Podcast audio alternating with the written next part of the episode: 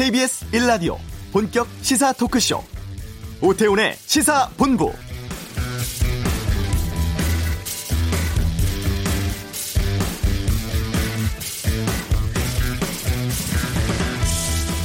정부가 최근 사회적인 이슈로 떠오른 체육계 비리 문제 근절하기 위한 대책을 오늘 오전에 내놓았습니다. 주요 내용을 보면 국가인권위원회 중심의 스포츠 인권 특별 조사단 구성해서 진상 조사하고 6만 3천여 명의 학생 선수에 대한 전수조사, 운동부 실태, 합숙훈련에 대한 특별 점검도 벌입니다. 한국체육대학교의 종합감사 실시, 엘리트 중심의 선수 육성 방식 개선하기 위해서 스포츠 혁신위원회 구성하고 소년체전도 폐지하겠다는 계획을 내놓았습니다.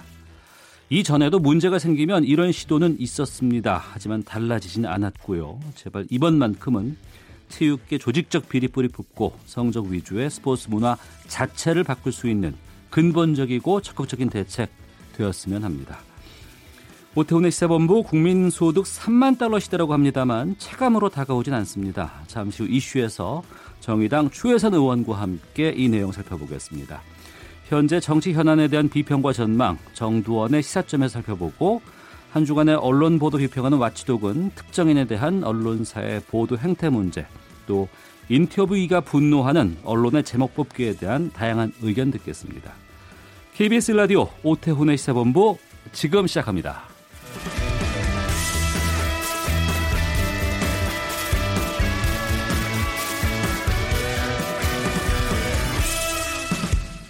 네, 이 시각 가장 핫하고 중요한 뉴스 김기화 기자의 방금 뉴스 KBS 보도국 김기화 기자와 함께합니다. 어서 오세요. 안녕하세요. 북미 간의 비핵화 협상 성과에 대해 회의론도 나타나고 있고 네.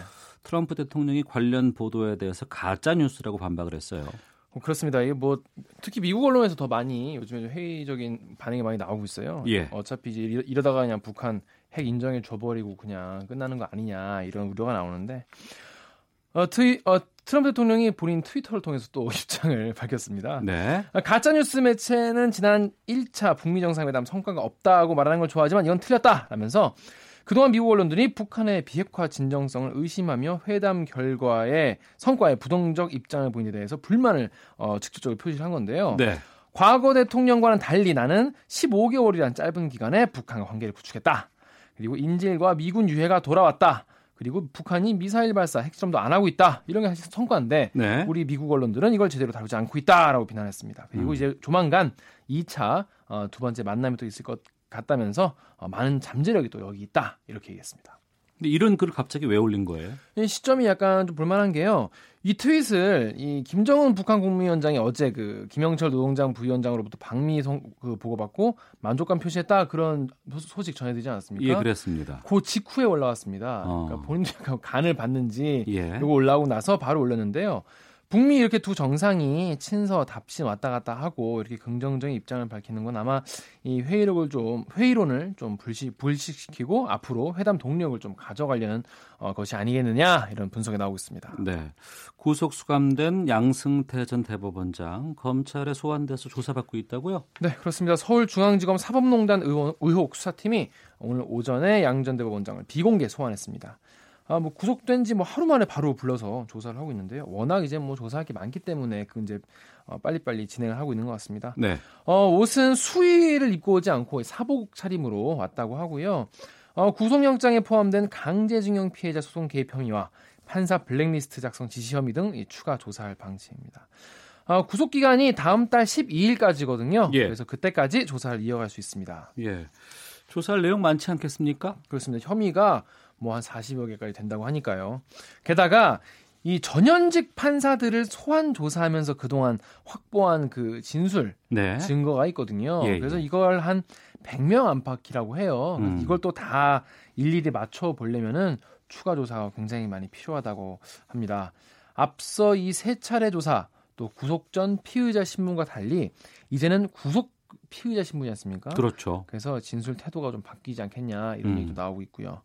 검찰은 이제 양전 대법원장에 대한 조사가 마무리되는 대로 어, 양전 대법원장을 포함한 전현직 법관들을 모두 기소할 방침입니다. 네. 올해 표준 단독주택 공시가가 오늘 고시됐어요. 네, 전국 표준 단독주택 22만 호의 공시 가격이 오늘 관보에 올라왔는데요. 예. 요거 이제 관보 보시려면은 국토부 홈페이지에 보시거나 아니면 각 시군구청 민원실을 찾아가시면은 어, 연락할 수가 있습니다. 어, 올해 표준 단독주택 공시가격이 지난해보다 전국 9.13%, 음. 서울은 17.75% 올라서 지금 뭐 사상 최대 상승률이라고 하지 않습니까? 네. 그래서 아, 이렇게 많이 올렸냐라면서 음. 이의 신청도 많이 들어올 것 같아요. 예상되는데 열람과 이의 신청 기간은요 다음 달 25일까지입니다. 그래서 시군구 민원실에 비치된 이의 신청서를 작성해서 내면 되고요. 팩스나 우편 통해 접수하고 아니면 온라인 신청도 가능합니다. 네. 이 표준 공시가를 바탕으로 해서 개별 단독주택들의 공시가가 정해지는 거예요? 네, 그렇습니다. 그래서 더 중요하고요. 예. 그래서 또 이걸 기준으로 또 이 보유세 같은 게 또 매겨지기 때문에 아, 세금도 그렇습니다. 그래서 이게 이의 신청하시는 분이 많을 것 같은데 이번에 확정된 가격을 바탕으로 이거의 표준이거든요. 그래서 이걸 바탕으로 시공구가 책정하는 개별 단독 주택들의 공시 가격이 정해지기 때문에 아, 또 그리고 국토부가 별도 산정하는 아파트 이런 공동 공시 가격은 4월 말에 다 이제 합산돼 가지고 아, 아파트는 4월 말에 그렇습니다. 어. 이거는 4월 말에 이제 공시가 발표되니까요. 김현미 장관은 이 아파트 같은 공동 주택은요. 시사 시세 반영률 자체가 사실 크, 크게 달라지지 않을 것 같다라면서 어, 지난해 시세 상승분을 적극 반영해서 어, 이렇게 계산하겠다라고 말했습니다.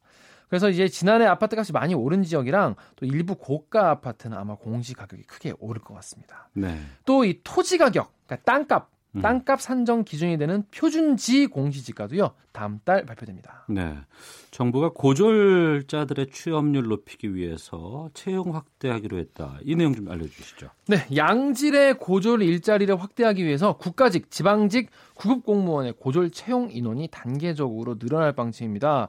예, 공공기관에는 또 이 고졸 채용 목표제가 도입된다고 하네요. 네. 예, 고육 교육부는 이런 내용을 담은 이 고졸 취업 활성화 방안 요거를 오늘 확정해서 발표했는데 지난해 직업계고 취업률이 50.6%밖에 안 됐다고 합니다. 그래서 60%까지 올리는 게 목표입니다. 구체적으로 어떤 정책 내놓았어요? 네, 먼저 국가직 공무원 지역 지역 인재 구급 선발 시험에서 고졸 채용 비율을 2022년 20%, 그러니까 약 500명까지 확대하고요. 네. 기, 지방직 공무원의 기술계 고등학교 경력 경쟁 임용도 22년까지 30%로 계속 단계적으로 늘리기로 했습니다. 또 공공기관에서 기관별로 이 고졸 채용 목표제 도입해서 채용 확대하고요. 또 민간 기업이 고졸을 채용하면 인센티브를 준다고 합니다. 또 고졸로 취업한 경우에는 대졸에 비해서 임금이 또 적게 시작하는 경우가 많지 않습니까? 그렇죠. 그래서 아무래도 좀 사회적 자립 초반에 좀 힘든 경우가 있는데 이런 현실을 고려해서 이 초기 자산 형성을 지원합니다. 어, 고교 취업 연계 장려금도 지난해 1인당 300만 원씩 2만 4천 명에게 지급되는데 이 대상도 늘리겠다고 합니다. 네. 회사 돈 수십억 원을 횡령한 삼양식품의 전인장 회장에게 실형 내려졌네요. 네, 50억 원 가량의 이 회사 돈을 횡령한 혐의입니다. 예. 어, 서울북부지법은 오늘 횡령 혐의로 기소된 전 회장에게 어, 징역 3년 선고했습니다. 같은 혐의로 기소된 전 회장의 아내 김정수 사장은 징역 2년에 집행유예 3년이고요. 어, 전 회장 부부는 2008년부터 2017년 9월까지 삼양식품이 계열사로부터 납품받은 포장 박스와 식품재료 일부를 자기가 만든 서류상 회사로부터 납품받은 것처럼 거짓으로 꾸며가지고 예. 50억 원을 빼돌린 혐의로 재판에 넘겨졌었습니다. 음, 알겠습니다. 이 내용까지 듣겠습니다. KBS 보도국 김기화 기자와 함께했습니다. 말씀 고맙습니다. 고맙습니다. 이어서 이 시각 교통 상황 살펴보겠습니다. 교통정보센터의 박소영 리포터입니다. 설 명절을 앞두고 점심시간 돼서도 교통량이 많은데요. 서부간선도로 안양 쪽으로 전 구간 지나기가 어렵습니다. 성산에서 금천까지 40분 넘게 걸리고 있고요. 반대쪽으로 성산대교 남단에서 북단 쪽으로는 작업을 하고 있어서 서부간선도로 고척교부터 20분 정도 걸리고 있습니다. 또 올림픽대로 공항 쪽으로는 성수 부근에서 사고가 발생했는데요. 4차로를 막고 이 처리 작업을 하고 있어서 청담부터 서행합니다. 반대 잠실 쪽으로는 여의도에서 청담까지 30분 정도 걸리고 되고 있고요. 강변북로 구리 쪽으로 마포에서 반포를 지나는데 40분 정도 예상하셔야겠습니다. 고속도로에서는 서울 외곽순환고속도로 판교에서 구리 쪽으로 성남에서 서안함까지 정체가 되고 있고요. 일산에서 판교 쪽 개항에서 송내, 그리고 반대쪽으로 소래터널에서 송내까지 밀리고 있습니다. 노우지 분기점에서 자유로, 또 구리에서 상일 사이 정체도 여전합니다. KBS 교통정보센터였습니다.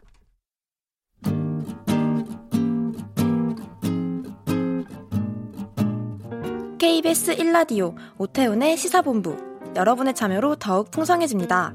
방송에 참여하고 싶으신 분은 문자 9730번으로 의견 보내주세요. 애플리케이션 콩과 마이케이는 무료입니다. 많은 참여 부탁드려요.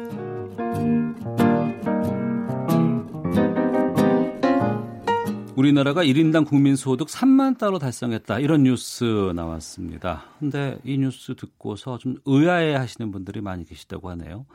체감 경기는 많이 떨어지는데 왜 이렇게 3만 달러로 달성을 했을까? 나는 도대체 어디에 있었을까?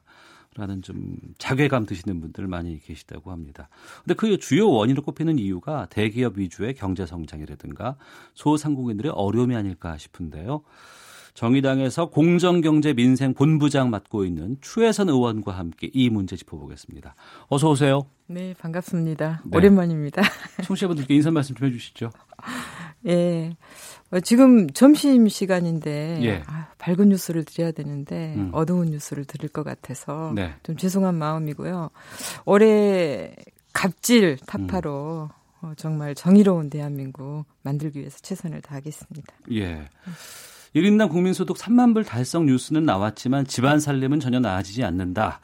이런 음. 의견들이 많이 있는 것 같습니다. 아무래도 네. 격차 네. 효과 같은 게 있는 것 같은데 네. 이런 뉴스들은 어떻게 들으셨어요? 격차 효과 말씀하셨으니까 네. 좀 안타까운 게 이 국민소득이 경제 성장을 확인해주는 지표잖아요. 그렇죠. 그런데 소득 불평등을 확인해 시켜 확인시켜주는 지표가 돼버린 것 같아서 음. 좀 안타깝고요. 이제 일단 계산을 해보면 1인당 3만 불 네. 시대를 열었다는 거 아닙니까? 네. 경제 활동 인구를 좀 적용을 하면 국민 1인당 약 6천만 원의 음. 연소득이 있어야 되는데 예.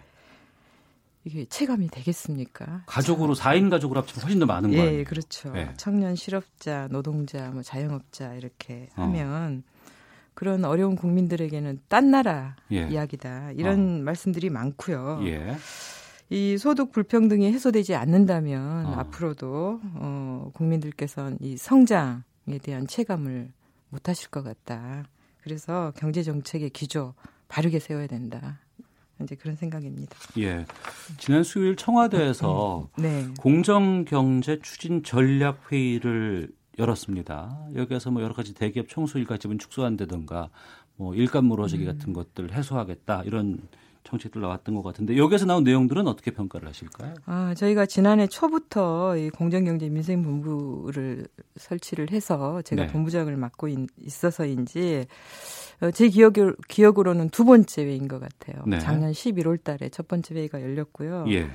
해서 이 대통령께서 공정 경제에 대한 의지를 지속적으로 표명해 주고 계셔서 그 네. 점에 대해서는 어, 긍정적으로 평가를 합니다. 음. 그런데 어제 이제 회의를 보면 예. 이 대통령의 메시지와 음. 그 내용이 엇박자를 냈어요. 무슨 말이죠? 아니, 이제 수요일 날이잖아요. 아, 예, 예. 예. 그 당일 날 이제 뭐 국회에서도 시끄럽습니다만 음. 이 stewardship code 활용해서 이 대기업 갑질에 제동을 걸겠다 강한 의지를 표명을 하셨어요. stewardship code 같은 경우에는 국민연금이 저, 그렇죠. 적극적으로 예. 역할을 하겠다는, 하겠다는 건데 예. 그날 대통령 말씀이 있고 난 후에 같은 날 이 국민연금 수탁자 책임 전문위원회에서 예. 한진칼 대한항공에 대해서 주주권을 행사하지 않기로 결정을 했, 했어요. 아, 청와대에서는 하기로 했는데. 네네. 대통령의 어. 말씀 이후에 이렇게 네. 결정이 돼서, 어, 뭐, 결과적으로 보면 작년 내내 국민들을 음. 분노에 끌게 했던 네. 이 갑질의 대명사였던 음. 이 기업에 대해서 네. 이런 주주권을 행사하지 않겠다 하면 음. 어디에다 책임을 물을 수 있겠습니까? 네. 또 공정 경제에 대한 또 의지도 표명을 해주셨는데 네. 국민들께서 체감할 수 있게 하겠다 이 음. 말씀을 해주셨거든요. 예. 근데 현장에서 보면 음. 이좀 납득할 수 납득하기 어려운 네네. 네. 그런 정책들이 행정이 좀 난무합니다. 제가 어. 중요한 문제이기 때문에 한 예를 예를 하나 들어드릴게요. 예. 이 지금 산업, 산업 구조 어뭐 이렇게 변화로 해서 자동차 업계가 굉장히 어렵습니다. 네. 이 협력 업체들이 이 성토를 하고 있는데 음. 이 자동차 업계의 CR이라는 개념이 있어요. cost reduction. 이제 비용 절감이라는 네. 건데요. 이 하도급 계약을 체결을 할 때 매년 음. 납품 단가를 6, 7%씩 낮추는 간행을 말합니다. 후려친다고 하죠. 예, 이제 예. 후려치는 거죠. 근데 이 물가 최저임금은 계속 오르는데 음. 어, 납품 단가는 계속 낮, 낮춰지고 있잖아요. 그 작년에 저희 국감에서 저를 비롯해서 여러 의원들이 지적을 했는데 네. 공정위에서 최근까지 이 약정 CR이 전 세계적인 관행이라고 두둔하고 있어요. 공정위에서. 예. 그 근거가 뭐냐. 그 어. 근거도 제대로 제시를 않고 있습니다. 예. 그러니까 이런 상황에서 국민들이 어떻게 공정 공정 경제에 대한 어. 어 체감을 할 수 있겠습니까? 예. 예. 그 수요일 회의에서 문재인 대통령이 일본은 노벨상 수상할 때 네. 우리나라는 네. 대기업이 기술 탈취를 하고 있다 이렇게 강하게 질타를 했다고 하는데 음. 어, 방금 말씀하신 것처럼 뭐 대기업의 문제라든가 아니면 또 불공정 관행들 이런 것들 뭐 조금이라도 좀 나아지고 있는 상황인 건지 아니면 전혀 변화가 없는 건지 궁금하기도 하거든요.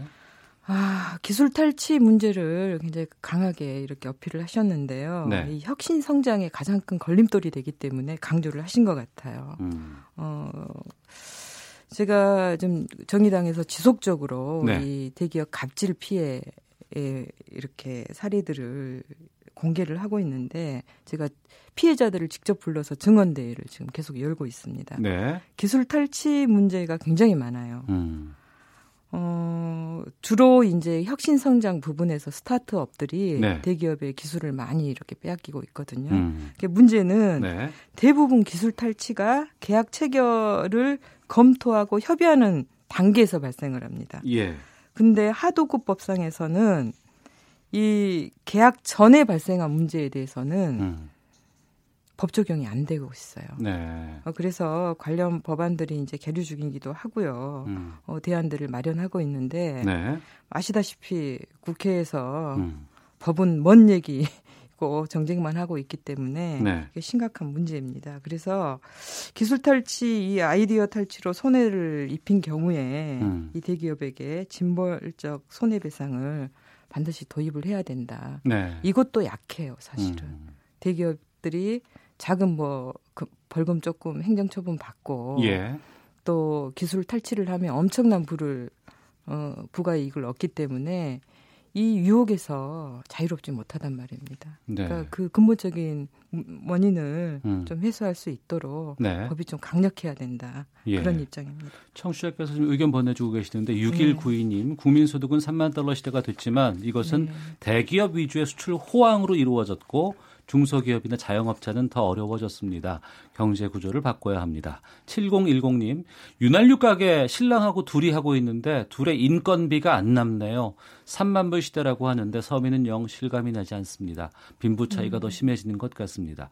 김정학님은 기술 탈취보다도 단가 후려치기가 더 문제인 것 같습니다. 업체 넘어지면 기술이고 뭐고 다 소용이 없겠죠라고 의견 주셨습니다. 아, 예. 최근에 기업 파산 신청이 807곳으로 역대 최대라는 뉴스도 들리고 있습니다. 네네. 이 통계는 이제 2018년 지난해 추계고 또 지난해 보면 뭐 최저임금 인상 효과라든가 뭐 52시간 근로 그 시간제 압박 이런 부분들에 대해서 여러 가지 논쟁이 많지 않습니까? 네. 실제 중소기업이라든가 소상공인들이 느끼는 이러한 현상은 어느 정도로 보시는지요? 예, 제가 중소기업 사장님들과 네. 또 자영업자 이 사장님들하고 거의 생활을 같이 하다 보니까 네. 많은 말씀 듣습니다.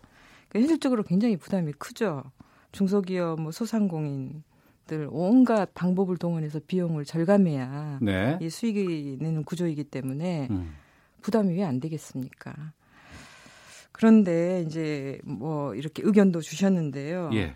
이 최저임금 그리고 주 52시간에 대한 비용에 대한 문제를 어. 대기업보다 이 예. 중소기업이나 자영업자들이 전담하는 이 경제 구조가 어. 문제가 있는 거고요. 이 예. 시스템을 바꾸지 않으면 음. 굉장히 힘듭니다. 그래서 여러 가지 지원책을 네. 고민하고 있고요. 그 근로자 개개인의 최소한의 삶의 질을 보장해야 한다는 가치 음. 그리고 또 폐업 위기에 내몰린 소규모 사업들의 고통을 가중시켜야 한다는 비난. 정부의 최근 정책들을 대하는 여러 가지 의견들이 나오고 있는데 네네. 정의당 입장에서는 지금 이 해법을 어디에 있다고 판단을 하세요? 뭐 어디에 무게 중심을 둬야 된다 이렇게 선택할 문제는 아니죠. 네. 어, 정의당이 어, 을과 병, 뭐 을과 을 이기 때문에 음. 다 품어야 될 대상이고요. 네. 그리고 적극적으로 대변을 해야 됩니다. 그래서 제가 앞서 말씀드렸지만 이 최저임금 인상에 대한 부담, 음. 중소기업, 소상공인, 자영업자들이 거의 전적으로 떠안고 있기 때문에 네. 이들에 대한 적극적인 좀 지원이 필요하고요. 네. 그래서 정부도 다양한 지원책들을 내놓고 있고 음. 또 저도 현장에서 직접 살피고 이 방안들을 좀 꾸준히 제안하고 있습니다. 그러니까 예를 들어서 예. 작년에 일자리 안정자금 지원을 했죠. 근데 그게 사각지대가 많이 발생을 했습니다. 음. 그걸 현장에서 좀 그 실질적으로 지원이 될 수 있는 방안들을 네. 그 지원 범위 확대 등을 해서 직접 제안을 해서요. 음. 정부에서 어, 정책에 반영을 했고요.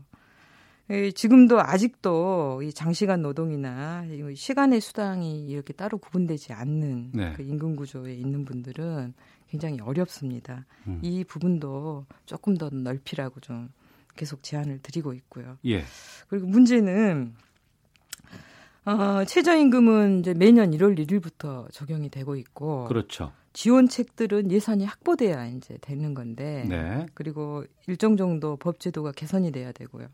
근데 이게 잘 안, 엇박자가 납니다. 어. 간극이 있는 거죠. 예, 예. 기관차가 있, 있는 거여서 이 국회의 책무입니다. 국회가 빨리 좀 따라가 줘야 되는데 어.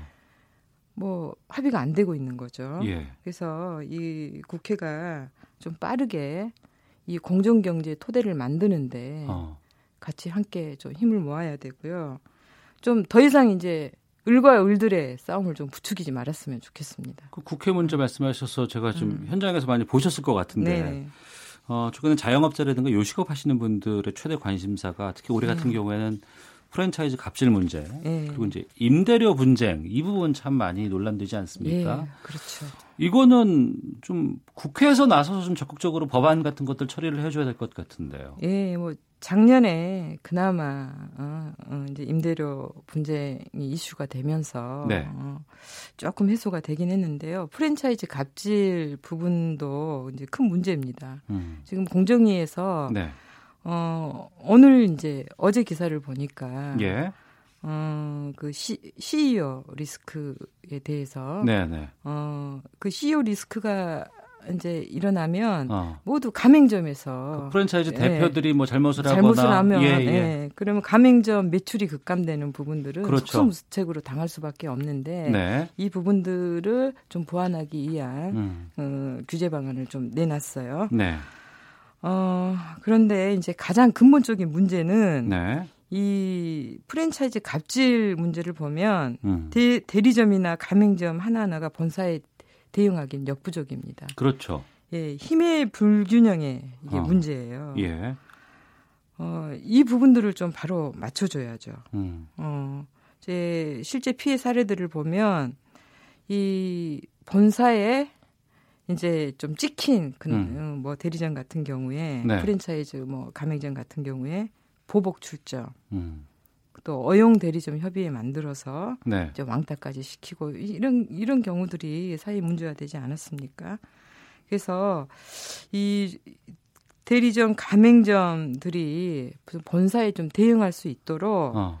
단체 교섭권 예. 보장을 해줘야 됩니다. 예, 이제 공정거래법 전부 개정안에는 예.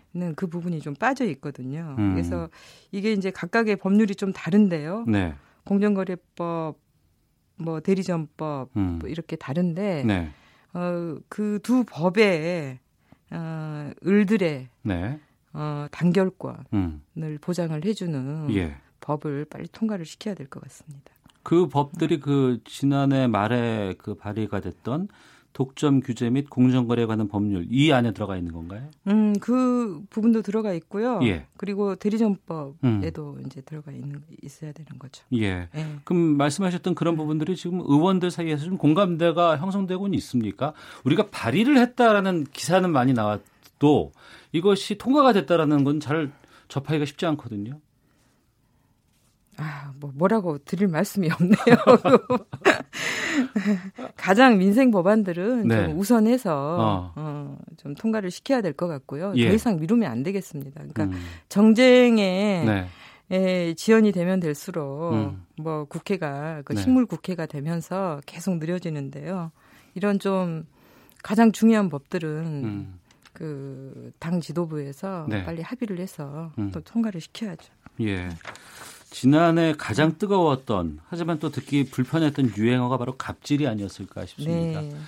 이 마지막 질문으로 이 질문 드려야 될 것 같습니다. 올해는 특히 좀 갑질 없애기 위해서 어떤 일들을 해 나가야 하고 또 어떤 일들이 필요한지 말씀 부탁드리겠습니다. 음, 저는 딱 한 말씀만 좀 마지막으로 드리겠습니다. 예. 어, 대부분 정의당에 찾아오신 분들은 네. 어, 가볼 곳 다 가보고 오신 분들입니다. 아. 어, 그야말로 예. 삶의 벼랑 끝에서 음. 지푸라기 잡는 심정으로 네. 어, 제 의원실 문을 두드리는 분들이 대부분이에요. 음. 예. 어, 밤마다 이 자살의 이런 음. 그런 고통과 네. 이렇게 마주하고 있는 분들을 제가 늘 손을 잡고 있는데요. 이제 그분들께 오시면 음. 꼭 드리는 말씀이 있습니다. 예. 여러분들이 포기하지 않으면 음. 저 추혜선도 예. 정의당도 포기하지 않을 거다. 음. 좀 버텨주시라. 예. 이렇게 말씀을 드리는데요. 일단 나와 있는 법들 예. 제대로 견인해서 좀 음. 통과를 시키고요. 예. 그리고 사회적 저항으로 대기업에 끊임없이 가장 어, 맨 앞줄에서 맞서는 의정 활동하겠습니다. 예, 정의당 공정경제민생본부장 맡고 있는 추혜선 의원과 함께 말씀 나눠봤습니다. 오늘 말씀 고맙습니다. 네, 고맙습니다. 헤드라인 뉴스입니다. 전국 표준 단독주택 22만 호의 공시가격이 정해져 오늘부터 관보에 고시되는 등 열람이 시작됐습니다. 일본 초계기의 저공 위협 비행을 증명하는 국방부의 사진 자료가 증거가 되지 않는다는 일본 측 발언에 대해 국방부는 이제는 일본 측이 상응한 자료를 내놔야 할 것이라고 밝혔습니다. 새 광화문 광장 설계안을 놓고 서울시와 행안부가 지난 23일부터 사흘째 공개적으로 충돌하고 있습니다. 양질의 고졸 일자리를 확대하기 위해 국가직 지방직 구급, 구급 공무원의 고졸 채용 인원이 단계적으로 늘어납니다. 또 공공기관에도 고졸 채용 목표제가 도입됩니다. 지금까지 라디오 정보센터 조진주였습니다.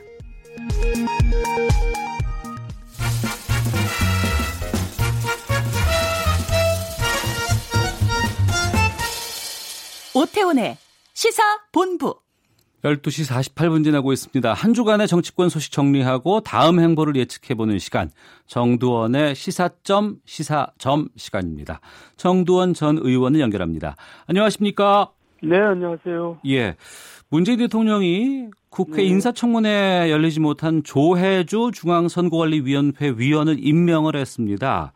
네. 어, 이 임명, 청문회 없이 임명된 건데 어떻게 보셨어요? 그런 일은 처음 있는 것 같아요. 예. 그런데 하여간 왜 그렇게 무리한 인사를 하셨나 저도 이해가 안 가는데요. 예. 이 캠프에 있었다는 거 아니에요, 그분이? 예. 그러면 그분을 뭐 예우를 하든 그분을 이제 사람을 쓰든 할 때 맞는 자리를 찾으면 되지 전혀 안 맞는 자리를 준 거예요. 어. 중앙선관위원이 가면은 이제 선수가 심판을 이제 하는 격이 돼 버리는데. 네. 그거는 원래 대통령이 야당 시절에도 그런 거에 대해서 음. 되게 반대했던 분이거든요. 예, 예. 근데 왜 본인은 그런 인사를 하시는지 어. 저는 이해를 못 하겠어요. 그러니까 꼭 그분을 뭐 써야 된다면 다른 자리에 쓰면 되지 왜 그 자리를 쓰나 이거죠. 예. 왜 그렇게 임명을 강행했을까에 대한 판단 같은 것들은 뭐 예측해 보시는 게 없을까요? 아니 그러니까 이제 야당 주장은 뭐 공, 선거를 공정하지 못하게 하려고 그러는 게 아니냐 이런 얘기를 하는데 네. 설마 뭐 그건 아니겠지만은 음. 그런 주장을 받게끔 돼 있는 거죠. 네. 아, 하여간 그래서 과거 대통령들도 그렇게 이해 안 가는 인사를 했는데 예. 이번 대통령은 안 그럴 것 같은데 왜 또 똑같이 그런가 저는 그게 좀 하여간 이해가 안 가요. 네. 예정된 청문회 일정에서 청문회가 열리지 않았습니다. 네. 이 부분들이 좀 심각한 부분이라고 판단을 하는 것 같고 한국당은 국회 일정 전면 거부하기로 했다고 하는데 어, 2월 국회 역시 막막해진 상황이고요. 근데 또 문제가 있을 때마다 이렇게 보이콧 같은 일정 거부 계속 보이는 이런 방식에 대해서는 어떤 입장이실까요? 그거는 이제 안 좋죠. 근데 뭐 지금 여당이 야당 때도 맨날 그랬어요. 그건 이제 국회가 야당들은 항상 그러는 건데 예. 그러면 예. 이제 여당에서 또 일부 양보를 하면서 이제 다시 또 타협을 하고 그러는 건데 네. 이번 경우도 뭐 그렇게 해서 이제 타협이 이루어져야 되겠죠. 어. 이후에 타협은 가능해 보이십니까? 아니 또 이제 카드들이 또 등장하고 예. 또 주고받으면서 이제 하다 못해 이제 이번 일은 그냥 넘어가더라도 네. 뭐 지금 얘기, 얘기되고 있는 손혜원 특검을 하자는 등 어. 이제 국정조사를 하자는 등또 예. 그런 카드를 내걸면서 또 그거를 갖고 뒤를 협상을 할 수도 있겠죠. 어. 그 부분 잠시 뒤에 좀 살짝 짚어보겠습니다. 네. 네. 자유한국당 이제 전당대회 말씀을 좀 나눠볼까 해요. 빈, 네. 김병준 비대위원장이 황교안, 오세훈, 홍준표 전 대표도 나와야 되지 않는, 않다고 생각을 한다라면서 이제 네. 자신의 전당대회 불출마를 밝혔거든요. 네. 자신의 입장뿐만 아니고 다른 사람들도 나오지 말아야 된다라고 얘기한 부분에 대해서는 어떤 입장이십니까? 그래서 저 같은 이제 뭐 정치 평론하는 사람은 누가 부적절하다 얘기할 수 있지만 네. 비대위원장이 부적절하다고 얘기하는 건 좀 지나친 면은 있어요. 예. 근데 어쨌든 제가 볼 때는 본인이 네. 이제 안 나간다 그 얘기는 뭐냐면 나는 대권으로 가기 때문에 안 나간다. 그러니까 어. 당신들도 대권의 생각이 있는 것 같은데 예. 나오지 마라. 예. 네. 그런 얘기 같아요. 그러니까 본인이 나가 대권에 나가겠다는 걸 이제 돌려서 얘기한 건데 사람들이 그걸 잘 못 알아듣는 것 같아요. 제가 아, 볼땐 그래요. 당 대표에 나가지 않는 것이 대권 도전 의사를 밝힌 것이다 이렇게 보시는 거네요. 예, 예, 예. 그 그분이 결국 그 얘기를 하고 싶은 거죠. 예. 당 대표에 안 나는 것과 대권 나가겠다는 어, 의지를 밝힌 것과 어떤 관계가 있는 거예요? 원래 이제 저희들이 그동안의 원칙이 뭐냐면 당권, 대권 분리 그래가지고. 아, 예. 예. 그게 이제 그 당헌 당규상에도 이제 그 정신이 살아 있는데. 네. 그 얘기를 한 거죠. 근데 음. 이제 그게 물론 이제 대선 이제 몇 2년 전인가부터는 당권 대권 분리가 돼 있는데 지금은 이제 2년은 아니잖아요. 예. 어쨌든 이제 그런 원칙화에서 나오지 마라 그렇게 얘기를 한 것 같아요. 아 알겠습니다.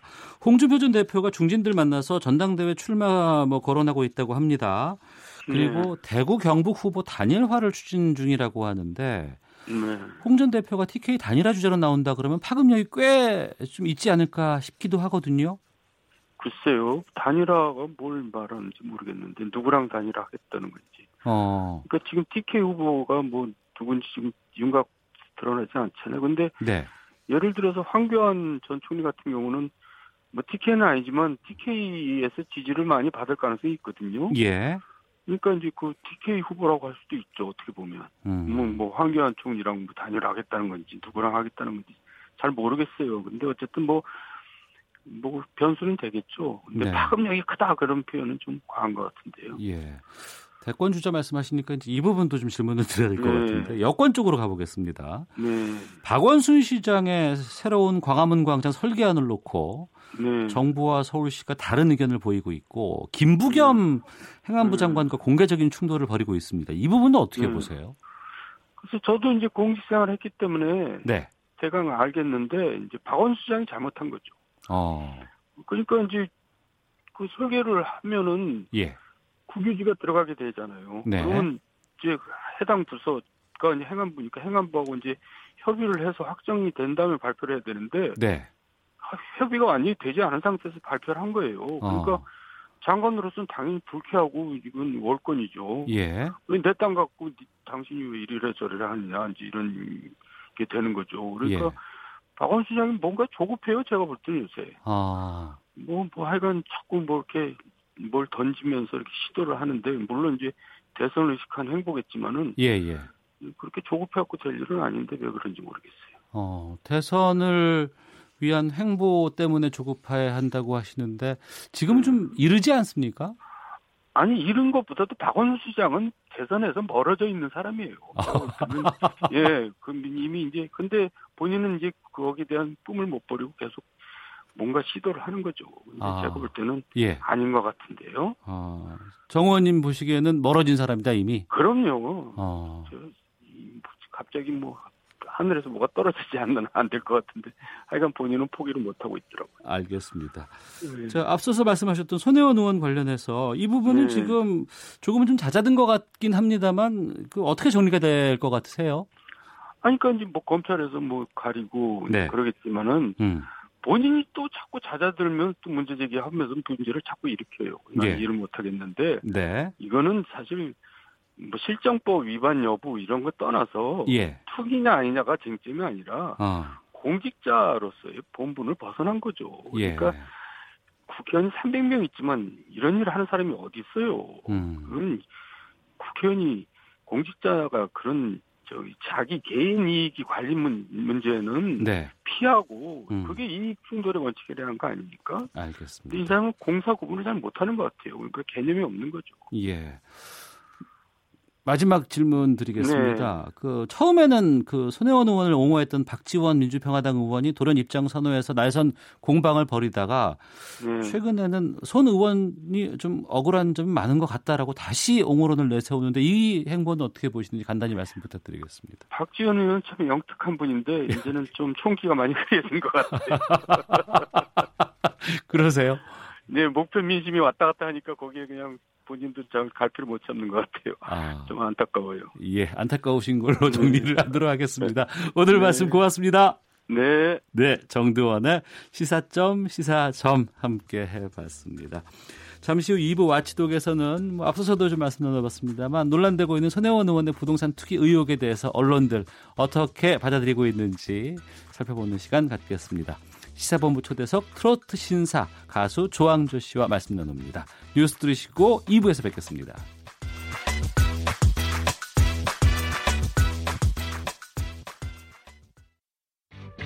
야, 아 왜? 점심시간에 뭐하냐? 자야지. 야, 그러지 말고 이거 한번 들어봐. 아, 뭔데?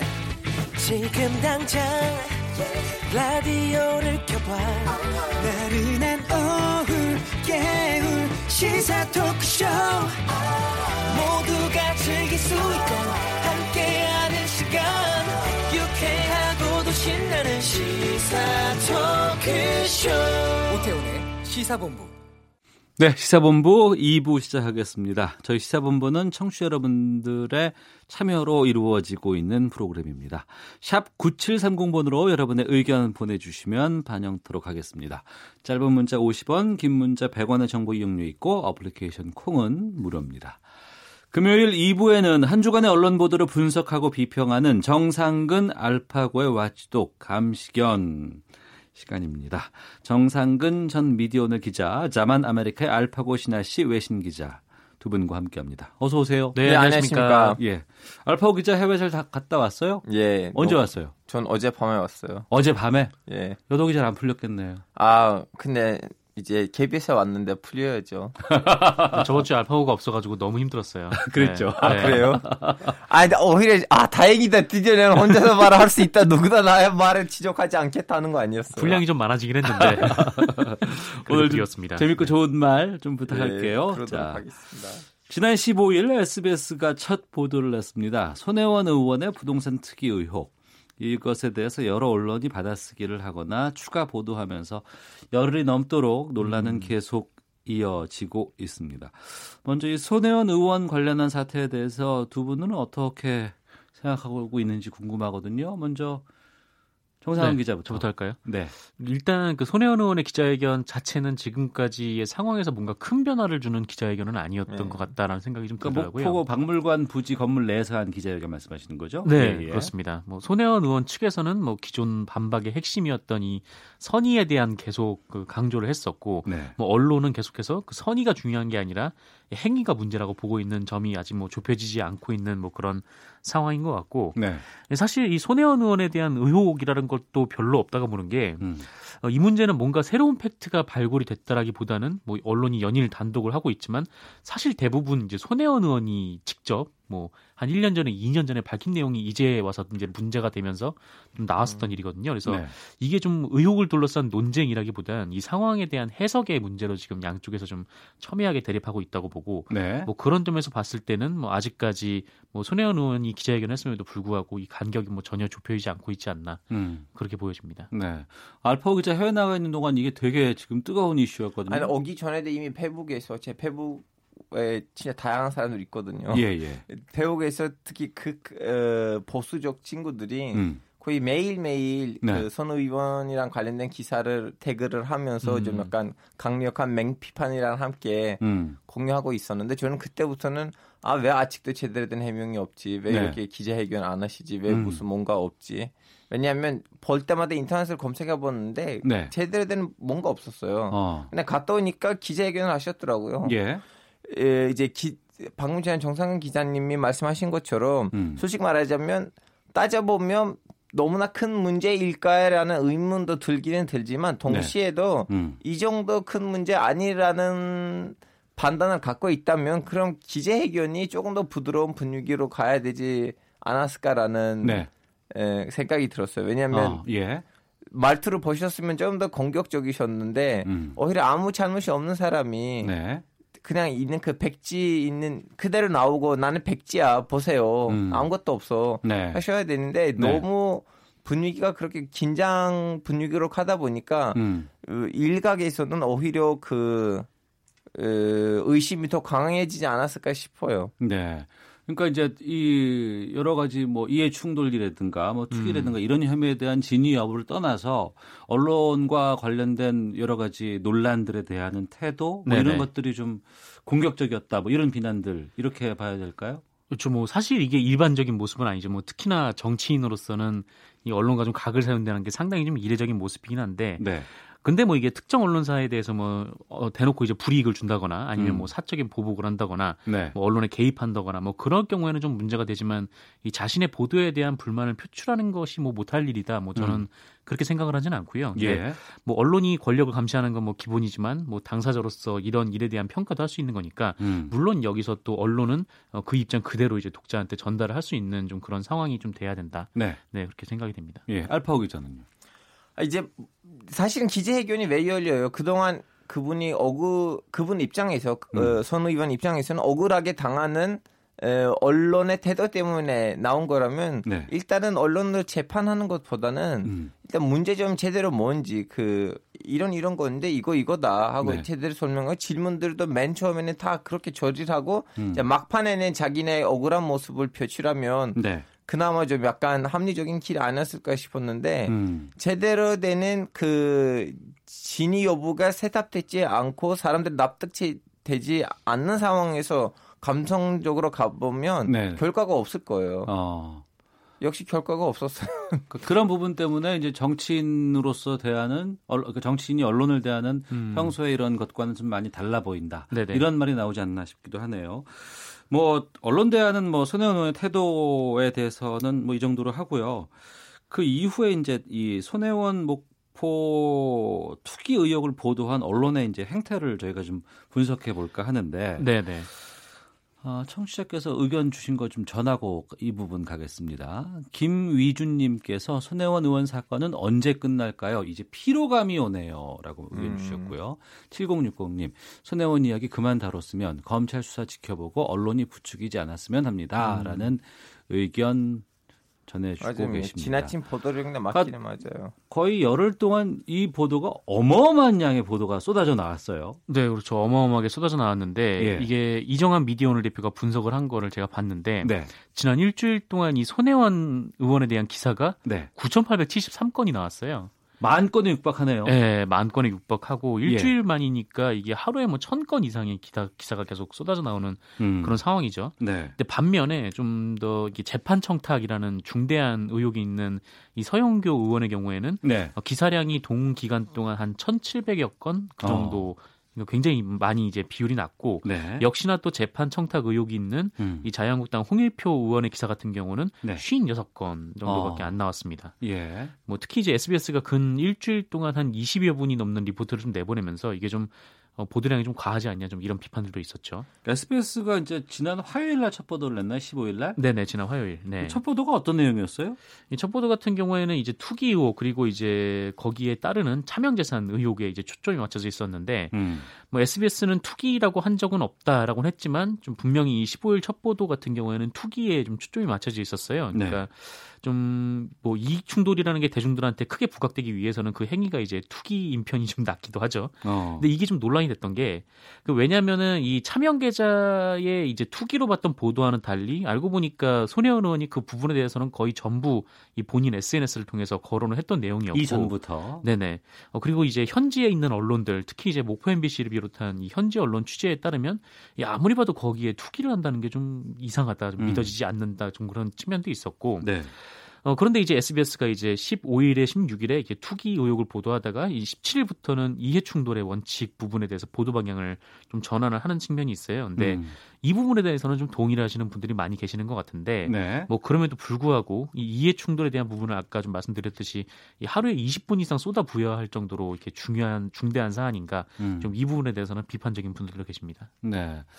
지난 열흘 동안 뭐 여타 사건들이 많이 대한민국에 있었지만 가장 많은 양의 보도를 손혜원 의원 관련된 보도로 쏟아냈거든요. 네네. 이런 측면은 어떻게 보세요? 왜냐면 저는 어, 정력 시설라 여기는 것 중에 하나는 뭐냐면 네. 뭐 문고예요. 문고? 이, 예, 이름을 말하고 싶잖아요. 그 가게 이름을. 음. 그 책이 많이 있는 네네. 책이 많이 있는 그 가게 있잖아요. 예, 예, 예. 서점이요, 서점. 예, 예, 서점. 예. 이제 거기 제가 가거든요. 네. 일주일에 적어도 한 번 정도. 음. 마치 기독교인들이 일요일에 교회 찾아가듯이. 네. 예, 거기 가면 이제 제일 많이 들리는 데가 어디냐면 베스트셀러이거든요. 베스트셀러. 예, 예, 예. 그래서 예전에는 이제 이명박 박근혜 정권 때 그 베스트셀러 부분에 있는 책들 보시면 다 진보적 전직 기자들이 쓰는 책들이었거든요. 아, 예, 예. 근데 최근에 와서 거기 있는 책들이 어. 좀 에, 보수적 기자들의 책들이에요. 아 그래요? 예. 예. 어. 그래서 무슨 말이냐면 정권이 바뀔 때마다 네. 돌을 던지는 방향이 달라지거든요. 어느 어. 순간부터. 네.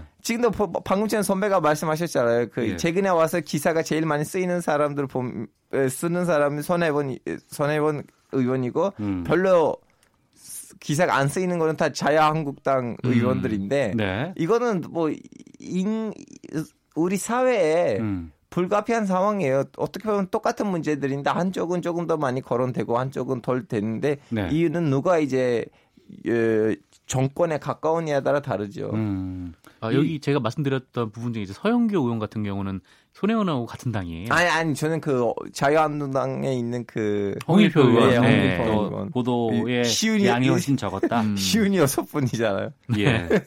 알겠습니다. 그리고 이제 이 부분도 좀 살펴볼까 합니다. 이건 이제 보도 SBS 쪽인데 그 젊은 빙상인 연대와 함께 체육계 비리를 폭로하는 기자회견 이제 손혜원 의원이 이제 국회에서 열었어요. 네네. 근데 SBS가 여기서 이제 손혜원 의원을 약간의 좀 이렇게 어둡게 보이는 흐릿하게 보이는 블러 처리를 하는 해프닝이 있었다면서요? 네, 맞습니다. 그러니까 뭐 여기에 SBS는 뭐 포털의 기사를 송고하는 담당자의 실수다 뭐 이렇게 해명을 했습니다만 어, 사실 뭐 우연이라고 볼 수는 없죠. 이 손혜원 의원만 불러 네. 처리가 됐으니까. 예. 근데 이거는 좀 SBS가 잘못이 있다고 봅니다. 이게 실무자의 잘못이라고 하는데 음. 뭐 그런 의미에서 또 사과는 또 잘 했다고 보고요. 그러니까 예. 이런 부분들이 SBS가 감정적으로 보도를 하고 있다라는 인식을 심어줄 수가 있기 때문에 음. 어, 오해라면 SBS가 좀 적극적으로 해명을 했어야 되고 뭐 그런 예. 측면에서 사과를 했다 뭐 이런 어, 이렇게 생각이 좀 됩니다. 네. 김현숙님 손혜원 의원 문제는 국민들이 민감하게 느끼는 부동산 투기 이슈로 봅니다. 그렇기 때문에 계속 다루어질만 하다고 봐요라고 의견 주셨고 2534님께서는 정말 손혜원 의원 보도는 그만하시면 안 될까요? 그만 듣고 싶습니다 라고 의견 주셨고요. 2536님 50대 청취자입니다. 특히 모 중앙 일간지는 팩트 체크도 하지 않고 인성 문제까지 보도하던데 이건 잘못된 행태라고 봅니다라고 의견을 주셨습니다.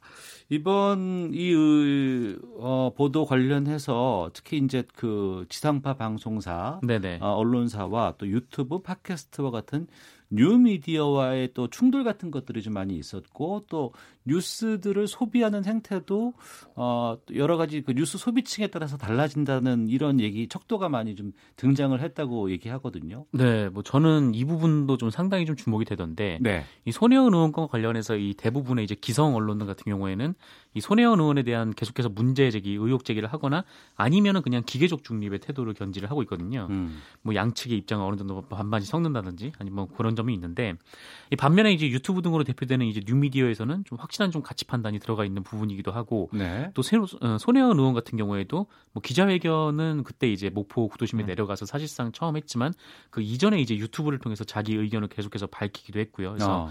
이렇게 뭐 지금 기성 미디어가 아니라 뉴미디어를 이용해서 뭐 직접적으로 언론이라는 일종의 창구를 거치지 않고 이 사람들과 이제 직접 만난다 뭐 음. 그런 의미에서 좀 이렇게 했다는 것도 굉장히 좀 주목되는 부분이었고 예. 뭐 그것이 뭐 진영 논리를 강화하는 부작용을 낳을 수 있다 뭐라고는 합니다만 뭐 그럼에도 불구하고 이런 뉴미디어 플랫폼을 많은 대중들이 보고 있다는 점은 좀 기성 언론들에게 어느 정도 시사하는 바가 좀 있다라고 생각이 되더라고요. 예.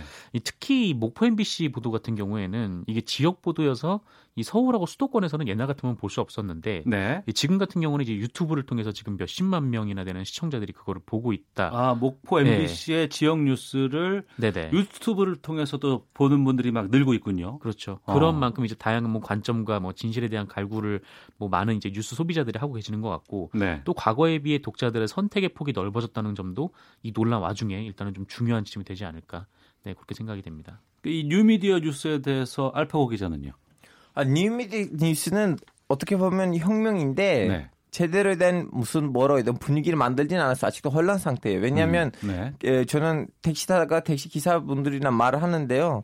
가끔씩 택시 기사님들한테 너무나 말도 안 되는 얘기들 듣거든요. 네. 예, 기사님 이거 어디서 들으셨어요? 무슨 유튜브 채널에서 들었습니다. 음. 누구냐고 얘기를 했더니 아 그 사람이구나.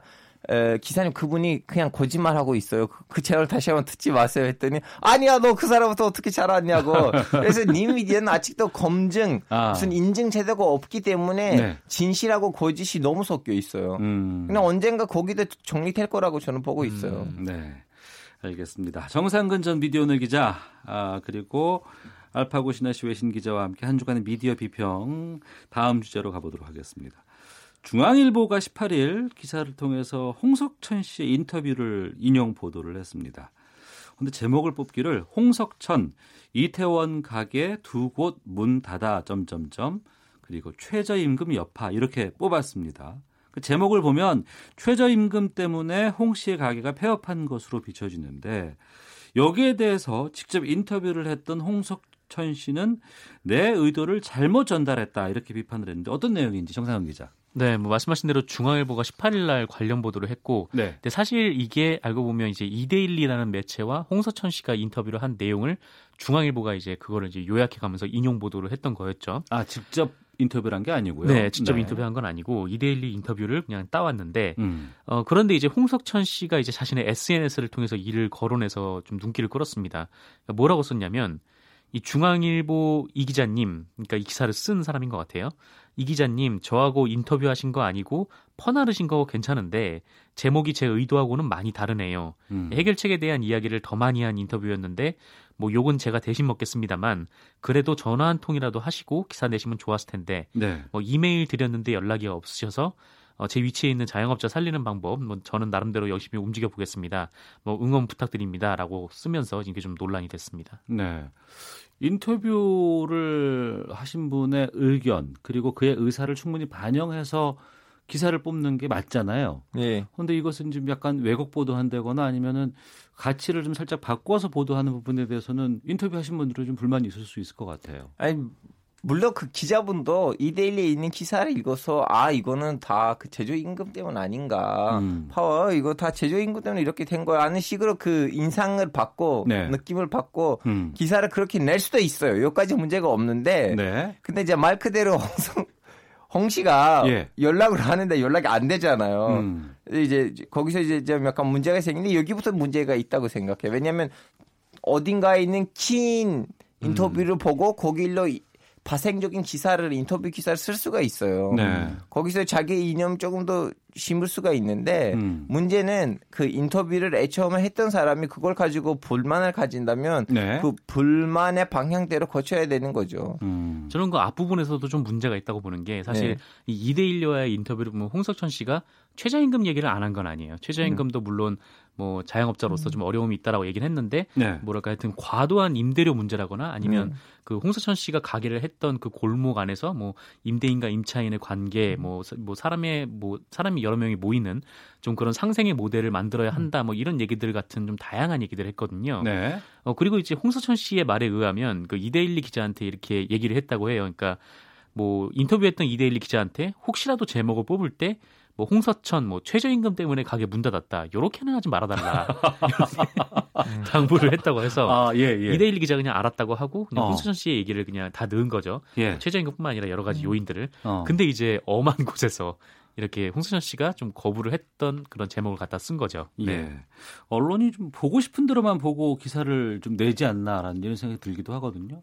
알파고 기자. 아, 저도 인터뷰를 했을 때 가끔씩 저를 인터뷰하러 오신 분들 있어요. 그 네. 기자 선배분들. 음. 저도 중간 중간에 부탁해요. 나는 이런 이런 얘기를 하는데 네. 제말 제발 제목을 이런 식으로 뽑지 마세요. 나의 아. 의도는 그거 아니었고 예. 내 눈에 보이는 것을 말하는 거지 알파고 이렇게 생각 그분은 아 걱정하지 마세요. 뭐 식으로 하는데 이때 이때까지는 바가지를 당한 적이 없어요. 다행히도. 어, 네. 근데 그럴 수도 있는 위험을 알면서 인터뷰를 해야 되죠. 음. 우리나라보다는 외국에서 이제 언론사와 관련된 분쟁, 뭐 고소 고발 이런 것들이 꽤 음. 있는 걸로 알고 있는데 앞서 알파고 기자가 얘기했던 것처럼 내가 어, 이 인터뷰를 할 때는 이런 생각을 내주세요라고 부탁할 수도 있지 않겠습니까? 예. 그런데 그 인터뷰 취지를 왜곡하는 기사가 나왔을 때는 어떻게 대응해야 한다고 보세요? 와, 그건 아직도 큰 문제예요. 우리나라에서도 그 터키에서도 그런 문제들 많이 일어나요. 그, 예, 좀 가수하고 네. 홍성적, 홍시도 일종의 그거 엔터테인먼트 있잖아요. 네네. 그런 점, 그러니까 연예인들하고 언론사들이 인터뷰를 했을 때 이제 제목의 문제가 아니고 이제 말하는 내용에 있어서 음. 이제 있는 다 녹음을 따서 기사를 쓰는데 네. 아 사람들 읽기에는 아 이분이 정권을 비판하는 거 아닌가? 음. 그때 이제 연예인이 아 내가 그런 말 안 했다 했는데 이번에 기자가 녹음 파일을 다 보여드려요. 네. 어시 사실은 더 심한 말을 했는데 오히려 음. 기자가 줄인 거예요 그 네. 말을. 어. 그러다 보니까 이제 서로 좀 소송 당하고 소송 그러다 보니까 돈이 이제 내기도 하고 배상금 그런 음. 식으로 저는 뭐 이거 이제 홍 뭐 이렇게 법정으로 넘어가게 되면 네. 서로 돈을 지불해야 되는 상황까지 가지 않을까 싶어요. 음. 홍수천 씨가 지금 뭐 법정 다툼을 하겠다는 건 지금 나와 어, 있는 건 네. 아니죠? 네, 그런 의사는 밝히지 않았습니다. 어. 네. 그럼 여기서 궁금한 게 이 자극적인 제목 같은 경우에 특히 네네. 최근은 저희가 이제 뭐 제, 자극적인 제목 뽑는다 이거 문제 있다라는 것들은 이전에도 지금 이 와치독 시간에서 저희가 좀 다뤄본 적이 있었는데 음. 이거는 현장을 다녀온 취재 기자 아니면 일선 기자가 네. 어, 직접 뽑는 겁니까 아니면 데스크에서 이걸 조정을 하기도 하나요 어떻게 되나요? 이게 매체마다 뭐 분위기는 다 다르겠지만 그래도 거의 일반적으로는 뭐 기자가 이 초고 제목을 뽑는다고 음. 해도 이 결국 그 마지막에 최종적으로 수정을 하거나 아니면 자기가 다듬어서 내거나 네. 그거는 이제 편집 데스크들한테 편집 간부들한테 최종 권한이 있죠. 음. 최종 권한이 있는데 네. 우리나라에서만 있는 좀 독특한 경우가 있는데 이른바 이제 실시간 검색으로 이제 어뷰징 기사를 쓸때 음. 그때는 이제 일종의 이제 아르바이트 하시는 분들이 하루에 이제 몇십 개를 쓰니까 네. 어. 그 임의로 달아서 제목을 내면은 그냥 네. 그대 그게 그대로 나가는 경우도 어. 요새는 있긴 합니다. 예. 알파오 기자는요? 아유, 이제 주로 오후 3, 4시쯤 되면 음. 그때 마지막으로 그 기사들의 제목들만 이렇게 수정이 되거든요. 네. 좀더 눈에 크게 보일 수 있는 뭔가. 그때는 기자를 안 부르고 거기 음. 있는 편집부에 있는 이제 편집 부, 부장이 네. 아니면 국장이 알아서 뽑을 때도 있어요. 음. 근데 그때 기사를 잘 읽고 뽑아야 되는데 가끔씩 앞에 있는 기사들 때문에 회의가 너무 길어지면 음. 막보고 뽑는 경우도 있죠. 그렇죠. 네. 가끔씩 그런 일들도 일어나요. 네. 앞서서 우리가 손혜원 의원의 보도 다루면서도 언급을 했습니다만 좀 우리가 현상을 분석하지 않고 도리어 이 현상을 좀 언론 쪽에서 만들어내는 보도들이 좀 문제가 될 수도 있지 않을까 생각이 듭니다. 이 부분 네. 어떻게 해야 할지 두 분 간단히 말씀 좀 부탁드리겠습니다. 뭐 물론 언론은 뭐 가급적 진실을 보여줘야 하는 역할이 있는데 네. 근데 요새 좀 언론의 보도를 보면은 사감이 좀 들어가 있지 않는가. 뭐 음. 사감이 있으면 그거는 뭐 오피니언이나 아니면 뭐 음. 사설이나 뭐 그렇게 풀어내고 그 기사에서는 가급적 좀 객관적이고 네. 그한 발 떨어진 보도로 좀 봐야 하지 않나 좀 그렇게 생각이 듭니다. 네. 아니 한국의 문제는 그거예요. 그 기자 그 각 언론사마다 음. 자기 기자들의 오피니언 페이지가 너무 적어요. 오히려 야. 외부 사람들 많이 부르고 예. 거기 그 사설 페이지들 보면 외부 사람들 더 많거든요. 음. 근데 더 물론 미국도 그러긴 한데 터키도 마찬가지인데 자치 기자들의 사설 페이지가 네. 좀 비교적으로 많아요. 그때 어. 이제 언론사가 자기 생각을 거기서 표출한 거지 음. 일반 straight 기사에서는 아니면 인터뷰에서는 그렇게 많이 내지는 않아요. 어. 이거 좀 더 조절됐으면 좋겠어요. 알겠습니다. 청취자께서 의견 많이 보내주고 계시는데 소개하고 마무리하도록 하겠습니다. 1632님, 손 의원이 언론에 고분고분하지 않으니까 더 심하게 공격당하는 면이 있다고 봐요. 5044님, 손 의원은 오만한 태도로 다양한 갑질을 자행했다고 봅니다. 적절한 보도라고 봅니다. 1911님, 손혜원 의원의 투기 의혹은 국민의 알 권리를 위해 끝까지 다뤄줘야 합니다. 김지영님, SBS가 특종한 조재범 성폭행 사건이 또 다른 특종인 손 의원 기사로 쑥 들어가 버렸습니다. 정당한 보도라도 보도량은 지나쳤다고 음. 봅니다. 8748님, 정말 우리나라의 언론 보도 심각합니다. 아, 이재명 경기도지사 건도 보세요. 김부선 씨와 불륜설 지긋지긋할 정도로 방송했습니다. 무혐의 처리돼도 반성하는 언론은 못 봤습니다라는 의견 주셨습니다. 정상근 전 미디어오늘 기자, 자만 아메리카의 알파고 시나씨 외신 기자와 함께 한 주간의 미디어 비평 watchdog 진행해 봤습니다. 두 분 말씀 고맙습니다. 고맙습니다. 네, 감사합니다. 헤드라인 뉴스입니다. 정부가 우리 경제의 주력 산업인 정보통신 기술 ICT 수출이 최근 감소하고 있다며 ICT 산업 경쟁력 강화를 위한 고도화 전략을 마련하겠다고 밝혔습니다. 앞으로 체육단체 종사자가 성폭력 사건을 은폐하면 최고 징역형까지 처벌받도록 법령 개정이 추진됩니다. 손석희 JTBC 대표이사가 프리랜서 기자 A씨를 고소한 사건과 A씨가 손 대표이사한테 폭행당했다고 신고한 사건에 경찰 수사가 병합 처리될 예정입니다. 식품의약품안전처는 의약품과 관련한 안전정보를 비롯해 허가, 특허, 임상시험 등 각종 정보를 한 곳에서 쉽게 찾아볼 수 있는 의약품 통합 정보 시스템 홈페이지 서비스를 오는 28일부터 시작한다고 밝혔습니다. 정부가 추진 중인 공공부문 비정규직 노동자의 정규직 전환 정책으로 작년 말까지 약 17만 5천 명의 정규직 전환이 결정된 것으로 나타났습니다. 지난해 담배 판매량이 34억 7천만 갑으로 전년도보다 1.5% 감소한 것으로 나타났습니다. 지금까지 라디오 정보센터 조진주였습니다. 이어서 기상청의 최영우 씨입니다. 네, 미세먼지와 날씨 정보입니다. 이 미세먼지와 바람의 관계는 여러 번 보도에도 나왔는데요. 오늘 워낙 바람이 강합니다. 서울은 초속 5m의 바람이 불고 있는데 건들바람 수준이고 지금 보퍼트 풍력 계급표로는 한 4단계 정도 되는 바람이거든요. 서울뿐 아니라 곳곳에 오늘 바람이 점차 강해지면서 미세먼지를 많이 흐트러뜨리고 있고 미세먼지 농도 상황은 오늘과 주말인 내일까지도 좋음에서 보통 상황을 이어가겠 습니다. 하겠습니다. 현재 초미세먼지 농도, 미세먼지 농도 아주 괜찮은 상황이고요. 관련 특보도 없는 상황입니다. 전국의 하늘은 맑겠고 오늘 기온은 좀 바람 때문에 체감 온도가 떨어지는 선에서 평년 수준이 되겠습니다. 서울 3도 등 전국이 2도에서 9도 분포가 되겠고요. 다만 전라 서해안은 오후부터 밤 사이에 또 제주는 오후부터 내일 새벽 사이에 곳에 따라 눈이 좀 날리겠고 강원 영동은 오늘 오후부터 경북 북부는 밤부터 곳에 따라 눈이와 이 지역은 내일 새벽까지 좀 더 이어지는 곳이 있겠습니다. 현재 대설 관련된 특보는 울릉도 독도에 내려져 있는 상태고요. 그 밖에 오늘과 내일 강원 영동과 경북 북부로는 다소 많은 눈이 내려 쌓이는 곳이 있어서 주의를 하셔야 되겠습니다.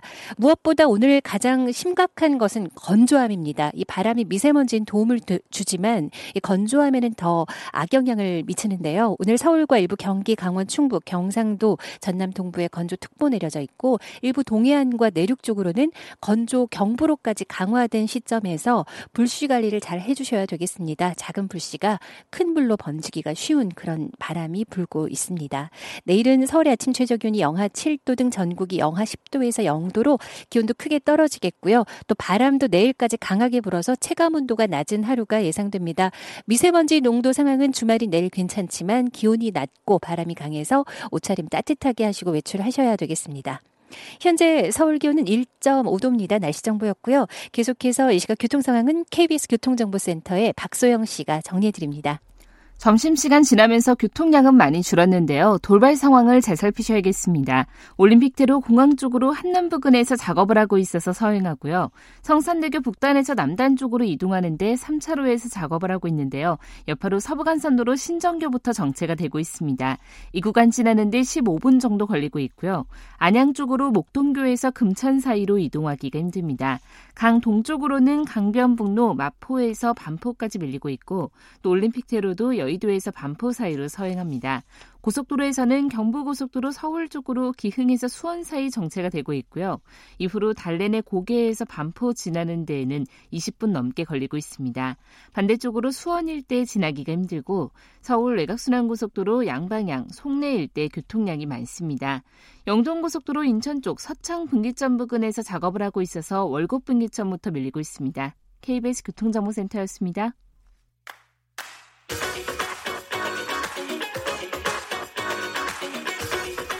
오태훈의 시사본부는 청취자 여러분의 참여를 기다리고 있습니다. 문자 번호 9730. 짧은 문자 50원, 긴 문자 100원의 정보 이용료가 있고요. 콩 게시판은 무료입니다. 생방송 중에 참여해 주세요. 네, 시사본부 금요일 2부 1시 33분 지나고 있습니다. 요즘 어떤 음악, 어떤 노래 들으십니까? 기분 좋을 때는 어떤 노래 흥얼거리시나요? 몇 년 전만 해도 노래방 가면은 이 방 저 방에서 트로트 음악 많이 흘러나왔었는데 요즘은 또 좀처럼 들어보기 힘든 것 같기도 합니다. 노래 자체를 또 안 부르는 그런 분위기가 있는 것 같기도 하고요. 시사본부 초대석 오늘은 트로트 가수 조항조 씨와 함께 우리 전통 성인 가요에 대한 말씀을 좀 나눠보도록 하겠습니다. 조항조 씨 자리하셨습니다. 어서 오세요. 안녕하세요. 예. 저희 청취자 여러분들께 좀 인사 말씀 부탁드리겠습니다. 어, 가수가 시사 프로에 나오긴 다들 그러세요. 금요일에 네. 나오시는 분들이 제가 시사 프로 나와도 될까요? 하는데 어떻습니까? 시사가 다 우리 얘긴데. 아, 떨려요. 아, 예, 인사 말씀 부탁드리겠습니다. 네, 반갑습니다. 이렇게 초대해 주셔서 감사드리고요. 예. 어, 최선을 다해서 열심히 네. 답변에 응하겠습니다.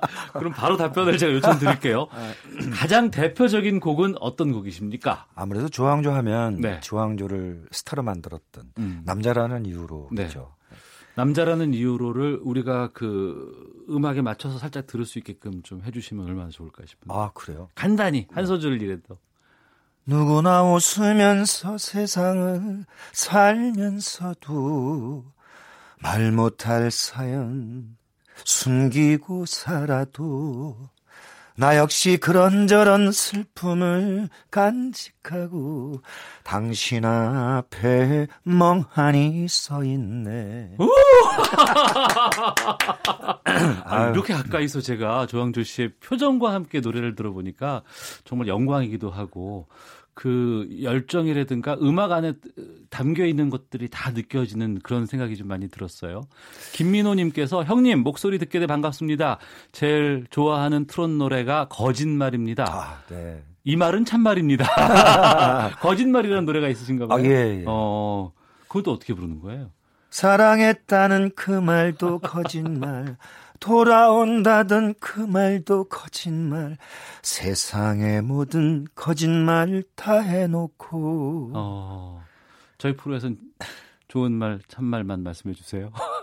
그렇죠. 아, 오태현 씨는 거짓말을 모르셨구나. 아 저는 몰랐어요. 아, 아 예. 죄송합니다. 제가 좀 편협하게 좀 노력했나 봐요. 뭐 예. 트위터나 이런 네. 그 댓글 같은 데 보면 정치 댓글 보면 거짓말이라는 음. 노래가 많이 그 입에 오르내리고 합니다. 아 그렇죠. 예. 네, 정치인들이 거짓말 많이 하는 거 거짓말 조항조에 거짓말 들어봐 뭐 이렇게 아. 올려주시는 분들도 계시고 그래요. 예. 그러고 보면 거짓말을 참말처럼 느끼고 사는 우리가 세상에 살고 있는 것 아닌가라는 생각이 들기도 하는데 최근에 활동하신 내용들을 보니까 아모르 파티로 유명하신 김현재 씨와 콘서트 중이시라고요. 네. 어. 어 이제 금년 또 시작을 했거든요. 예. 대구하고 이제 부산 잡혀 있습니다. 예. 최근에 김연자 씨의 아모르 파티는 정말 엄청난 인기. 그것도 음. 뭐 젊은 친구들부터 음. 나이 드신 분까지 모든 분들이 다 좋아하는 그런 트로트로 인기를 끌고 있는데 근데 김연자 씨의 아모르 파티도 트로트가 맞아요? 음, 뭐 그 트로트라는 장르 자체가 네. 사실은 네. 그 말이 틀린 거거든요. 아 그래요? 네, 트로트는 리듬의 일종이에요. 리듬의 그러니까 일종. 한 마디 안에 네. 4분 음표가 두 개가 들어있는 음악을 네. 트로트라고 하거든요. 아 그래요? 그러니까 그게 우리나라 음악 중에서 퐁 트로트 한 마디에 두 서두 두 박자가 들어 있는 건 아, 궁짝, 궁짝 이래서 네. 그걸 트로트로 분류를 예. 해 버렸는데 네. 사실은 좀 안타까운 이야기죠. 어. 그러니까 우리가 왠지 트로트 이렇게 얘기를 하면 어르신들의 노래 음. 그리고 흔히 말하는 뽕짝 이렇게 얘기하는 경우가 많은데 그것이 아니고 리듬의 하나의 그 리듬을 지칭하는 네. 그러한 음악적인 용어로 이해를 하면 되겠습니까? 네. 그런데 사실 트로트 가수 그러면 4분의 네. 2박자 노래만 불러야 돼요. 어. 그렇잖아요. 트로트 가수니까. 아, 그러네. 그럼 그 말에 어폐가 있을 수 있겠군요. 그렇죠. 네, 그게 잘못된 이야기인데 어. 어떤 국민들이 이제 모두 그걸 규정 져서 트로트를 성인 가요 네. 뭐 이렇게 규정을 져버리니까 어. 뭐 언어라는 건 또 국민들이 만들어낼 수 있지 않습니까? 그럼요. 예. 그래서 트로트가 돼버린 거죠. 예. 그야말로 트로트 하면 성인 가요로 음. 일컬을 정도로 어르신들 또 우리 장년층들, 청년층들에게 큰 인기를 끌고 있는 노래 분류 아니겠어요? 네. 근데 왜 이렇게 장년층은 트로트를 좋아하게 될까요? 특히 젊은 사람들도 어 나 나이 먹었더니 트로트가 너무 좋아져라고 하는 분들도 많이 계시고. 음. 아무래도 이제 시대적인 흐름이 있어요. 예. 그 자기 그 시대 때 자기의 처해 있던 그 순간에 그 노래를 좋아하게 되면 음. 나이가 먹어서도 그 노래를 좋아하게 되잖아요. 네. 그러다 보니까 어떤 세대 세대들은 그 음. 그 시대별 음악들을 자기가 좋아했던 그 시대의 음악을 좋아하다 보니 네. 지금까지 오게 되고 그 나이에 때 그 인생을 알다 보니까 음. 그걸 이제 받아들일 수 있는 거죠. 그래서 네. 이제 트로트가 좀 더 그들의 마음을 자극한 거죠. 예.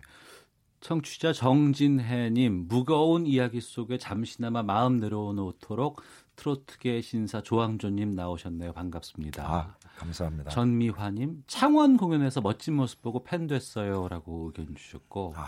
3429님 복잡했던 머릿속이 조항조 씨의 노래 들으니 밝아집니다. 남자라는 이유로 제 남편이 집에서 즐겨 불렀어요.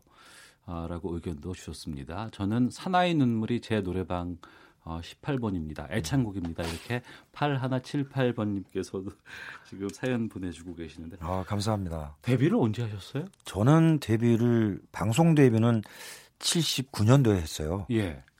꽤 오래됐죠. 정말 오래되셨군요. 네. 그러면 그룹 사운드로 데뷔했거든요. 아, 원래는. 보컬 그룹 사운드. 아, 그래요? 네, 보컬로. 그럼 그룹의 이름은 뭐였어요? 서기 1999년이라는 팀 이었었어요. 79년에 서기 1999년이라는 이름의 보컬로 예. 데뷔를 하신 거예요. 왜 그룹 이름을 1999년으로 지으셨어요? 재미죠. 예. 예 노스트르다무스가 어. 1999년 7월이면 뭐 세계 종말이 온다라는 말이 아, 있었잖아요. 밀레니엄 뭐 여러 가지. 예, 예, 예. 그때 이제 저희들이 이제 단순하죠. 어. 아, 그때까지 세계 종말이 올 때까지 우리 팀 깨지 말고 예. 열심히 함께 좋은 음악 하자 해서 어. 뭉친 거거든요. 그럼 그때 그 그룹은 어떤 스타일의 음악을 하셨어요? 그때는 브라스가 있었어요. 그래서 네. 약간 뭐 소울적 펑키 음. 악을 추구를 했죠. 브라스라고 하면 색소폰이라든가 예, 색소폰, 트럼본, 트럼펫. 어. 네. 재즈풍? 음, 뭐 재즈도 했고요. 예. 거의 뭐 소울, 펑키 이런 예. 음악들을 주로 했으니까. 어.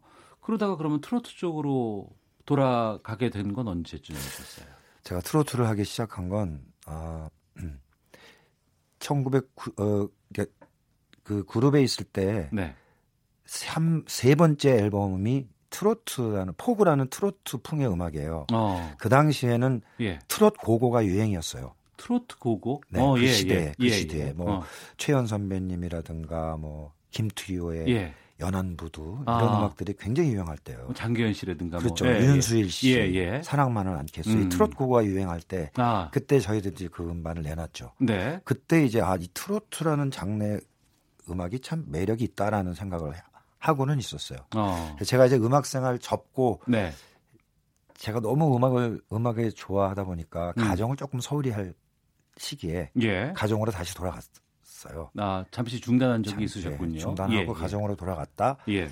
어떻게 하겠습니까? 배운 음. 게 이건데 네. 다시 음악을 하면서 새롭게 음. 다른 새로운 음악의 장르를 한번 해보자 싶어서 네. 이제 트로트를 조금 제가 그 동안에 섭렵해왔던 음악의 것들을 음. 성인가요에 조금 네. 같이 함께 음. 좀 부합해서 네. 좋은 장르 음악을 한번 해보지 않을까라는 어. 혼자의 생각으로 예, 예. 시작을 하게 됐죠. 어. 그러면은 그때가 이제 뭐 언제쯤 트로트 쪽으로 재데뷔를 음, 하신 거예요? 그렇죠. 재데뷔한 게 어, 80 88년도인가 9년도쯤 됐을 거예요. 어. 네. 조항조 씨의 음악을 들어본 분들이 뭐 기품이 있다고 해야 하나요? 여러 가지 좀 이렇게 뭐 이전에 뭐 신나게 아싸 뭐 이렇게 부르는 노래가 아닌 정통 성인 가요를 부르는 분이다라는 그런 평을 많이 들었거든요. 네. 그럴 수밖에 없는 게 제가 그런 노래를 부르기에는 안 어울리는 목소리예요. 어. 아싸 뭐 이렇게 예, 예. 흥겹게 막 이렇게 예. 던지는 노래보다는 어. 이렇게 좀 발라드성 있는 감성적인 목소리를 가지고 있다 해서 예. 그쪽 장르를 많이 부르게 됐죠. 어, 드라마 OST도 많이 참여를 하셨다고요? 네. 행운이죠, 저한테는. 어떤 드라마에 참여하셨어요? 어, KBS 주말 드라마였죠. 왕관의 식구들의 네. OST인 음. 사랑 찾아 인생 찾아. 네. 불러주세요. 사랑 찾아 인생을 찾아 아. 하루 종일 숨이 차게 뛰어다닌다 서울 하늘 하늘 아래서 내 꿈도 가까이 온다. 예, 8533님, 밖에 일보러 나가야 하는데, 빨리 나가야 하는데, 라고 의견 주시고, 7438님, 어우야, 조항조, 시사 프로에서 라이브로 듣다니 머리털이 쭈뼛서네요. 0304님, 시사본부를 이렇게 볼륨 높일 줄 몰랐습니다. 아. 조항조 형님, 파이팅! 이렇게 의견도 보내주고 계십니다. 그러니까 조항조라는 이름을 건 1집이 97년에 나왔다고요. 맞습니까? 아, 맞습니다. 어. 아, 아니요, 아니요. 아니에요. 조항조라는 이름으로 첫, 첫 1집이 네. 80 9년도에 나왔어요. 아, 89년도에. 네. 어. 저희가 좀 잘못 예, 체크를 해본 것 같은데. 네. 그러면은 그게 이제 세 번째 가서 남자라는 유로를 내게 됐죠. 남자라는 이유로가 나온 게 세 번째. 네, 뭐 남자라는 유로 전에는 예. 그렇게 알려지지 않았기 때문에 아. 아마 남자라는 유로가 일집으로 표현해 주셨을 거예요. 예. 저희 시사본부의 지성찬 PD가 좋아하는 노래는 남자라는 이유로라고 하고요. 네. 저희 그 작가가 좋아하는 노래는 사랑꽃이라고 합니다. 아, 그, 사랑 사랑 사랑꽃 하나 어. 가슴에 피었다. 나이가 아닌 나의 마음이 청춘이랍니다. 이 노래 아, 고맙습니다. 저희가 또 모신 이유가 KBS 부산 총국에서 제작을 하는 가요 1번지 MC로 활동 중이세요. 맞죠? 네. 언제부터 그게 하셨습니까? 좀 끝났어요. 전 저번 달에. 예. 아, 마, 마지막 네. 방송을 했어요? 시즌 1으로 이제 끝냈습니다. 예. 한 4년 동안 했어요. 어. 이 프로그램은 부산에서 직접 제작하는 거잖아요. 네. 그러니까 녹화도 부산에서 하시고 네. 지금 사시는 곳은 서울이시고. 네. 어. 그럼 매번 녹화할 때마다 내려가세요? 네, 그래야죠. 불편하지 않으세요? 4년 많이, 동안 계속 많이 하시려면. 불편했는데요. 예. 그 프로그램 성격이 너무 좋았고요. 어. 내용이 예. 그리고 가수로서 그런 프로그램에 참여할 수 있는 것만으로도 저한테는 굉장히 큰 공부를 하는 것 같고 음. 또제 노래 인생에 네. 하나의 큰 기록이 될 것 같아서 음. 하다 보니까 네. 가요 1번지는 우리가 듣고 싶은 노래 또 찾고 있는 가수들을 직접 모셔서 노래도 듣고 이야기하는 프로그램 아니에요? 네, 네. 어지간한 가수들은 다 보셨을 것 같아요. 아, 거의 다 나오셨죠. 예. 거의 다 나오셨어요. 어. 그뭐 발라드 하는 가수들 빼고는 예, 예. 이쪽 성인가요 쪽서부터 어. 조금 뭐 락 하는 친구들도 많이 나왔고. 정말 보고 싶었던 가수인데 모신 분은 어떤 분을 말씀하십니까? 아 정말 보고 싶은데 모셨던 가수는 못 모셨어요. 어떤 분? 어 저는 정미조 씨도 모시고 싶었었고요. 예, 예. 김추자 씨도 모시고 어, 싶었었고. 예. 많은 분들을 모시고 싶었는데 예. 그분들은 잘 안 됐고. 어. 제가 가장 모신 분 중에서 기억에 남는 분은 네. 금사양 선배님이세요. 금사향. 향. 아, 예, 예. 저는 그 이름만 좀 조나만 음. 들어본 것 같습니다. 예. 금서양 선배님이 이제 그 몸이 굉장히 이제 원로하셔서 예. 다리가 불편하신데도 어. 그먼 그 부산까지 어. 휠체어 타고 예. 와주셨어요. 음. 너무 감사드리고 네. 잊지 못하고요. 저희 시사본부가 방송하는 이 시간에 그 재방송으로 해서 전국 네. 방송으로 네. 그 가요 1번지가 나가거든요. 그래서 이제 저희들은 방송은 못 보고 그냥 화면으로만 잠깐 살펴보고 있는데 나름대로 지역 발송화에 좀 기여해 주신 측면들이 좀 많으신 것 같아서 감사 말씀 좀 전하고자 싶기도 하고. 아유 감사합니다. 예. 요즘 후배들 중에서 좀 잘한다 싶은 가수는 누굴 꼽으십니까? 아 요즘 후배들 너무 노래들을 잘해서요. 네. 진짜 뭐 누가 잘한다고 얘기하기는 좀 그렇고요. 네. 열심히들 자기 위치에서 정말 열심히 하는 후배들 보니까 음. 참 이제 그 나이에 이제 제가 아마 선배가 됐잖아요. 네. 부럽기도 하고 참 음. 좋더라고요. 네. 요즘 새롭게 올라오는 그 젊은 트로트 전공 가수들도 많이 늘고 있죠 지금. 예, 많이 트로트 쪽으로 많이 어. 와, 와, 있어요. 예. 뭐 항간에는 어떤 이야기가 또 좋지 않게 들리냐면 예. 이것저것 젊은 친구들이 하다 보니 댄스 댄스 하다가 잘안 되면 트로트 쪽으로 나온다더라 네, 예, 이런 예. 얘기들이 있는데 네. 사실 그렇게 생각을 하고 들어오는 가수들도 있겠지만 네. 그런 가수들은 아마도 음. 트로트라는 게 이제 얼마나 힘들고 어려운 것이라는 걸 느낄 거예요. 네. 지상파에서 성인 가수들이 설 무대가 많이 사라지고 있다라는 지적을 저희들이 많이 받아요.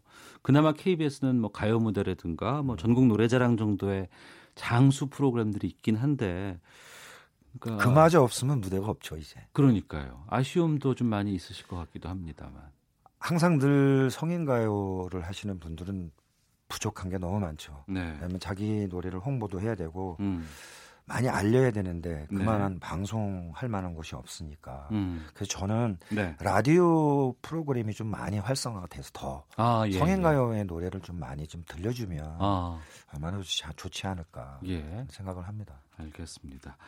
성인가요를 하는 음악인들 동료나 후배들에게 뭐 어떤 당부 말씀 전해주실까요? 아 저는 뭐 선배님들한테는 할 얘기는 감히 네. 더 후배들한테 한다면 음. 성인가요를 아, 이렇게 단타성 있는 단발성으로 네. 요즘에 자, 지자체 행사가 많다 보니까 아. 돈벌이를 하기 위해서 노래를 하는 정신력 가지고는 사실은 조금 이 가요계의 발전을 위해서는 네. 좀 더디잖아요. 음. 진보하니까 뭔가 사명감을 좀 가지고 우리 네. 트로트 가수들이 좀 더 힘을 내서 음. 더 가까이 많은 분들의 수요가 늘어날 수 있도록 네. 좋은 노래, 장인 정신을 가지고 음. 가요계에 그 좀 힘을 좀 실어줬으면 좋겠어요. 네. 언제까지 무대 서실 거예요? 제 몸이 허락하는 날까지는 서겠습니다. 알겠습니다. 일반 시민들, 청중들에게 우리가 성인 가요를 들어주십시오라고 강요할 수는 없는 것 같고요. 그렇죠. 하지만 좀 인생 좀 더 살아본 분들의 생각과 감정이 녹아 네. 들어있는 노래가 바로 성인 가요가 아닐까 싶고 다양한 장르의 음악, 다양한 스타일의 음. 가수가 좀 공존하는 네, 그런 네. 대중 음악 생태계가 됐으면 좋겠다는 생각이 들어서 저희가 오늘 가수 조항조 씨 또 품격 있는 성인 가수를 고집하고 있는 분이기 때문에 저희가 초대석에서 모셨습니다. 아유, 좋은 너무, 말씀 너무 감사합니다. 아까 말씀하신 것처럼 예. 이 노래를 좀 들어주세요가 아니라 음. 들을 수 있는 노래를 만드는 게 저희들의 책임인 것 같아요. 네. 네. 앞으로도 많이 불러주세요. 열심히 하겠습니다. 네, 가수 조항조 씨와 함께했습니다. 말씀 고맙습니다. 감사합니다.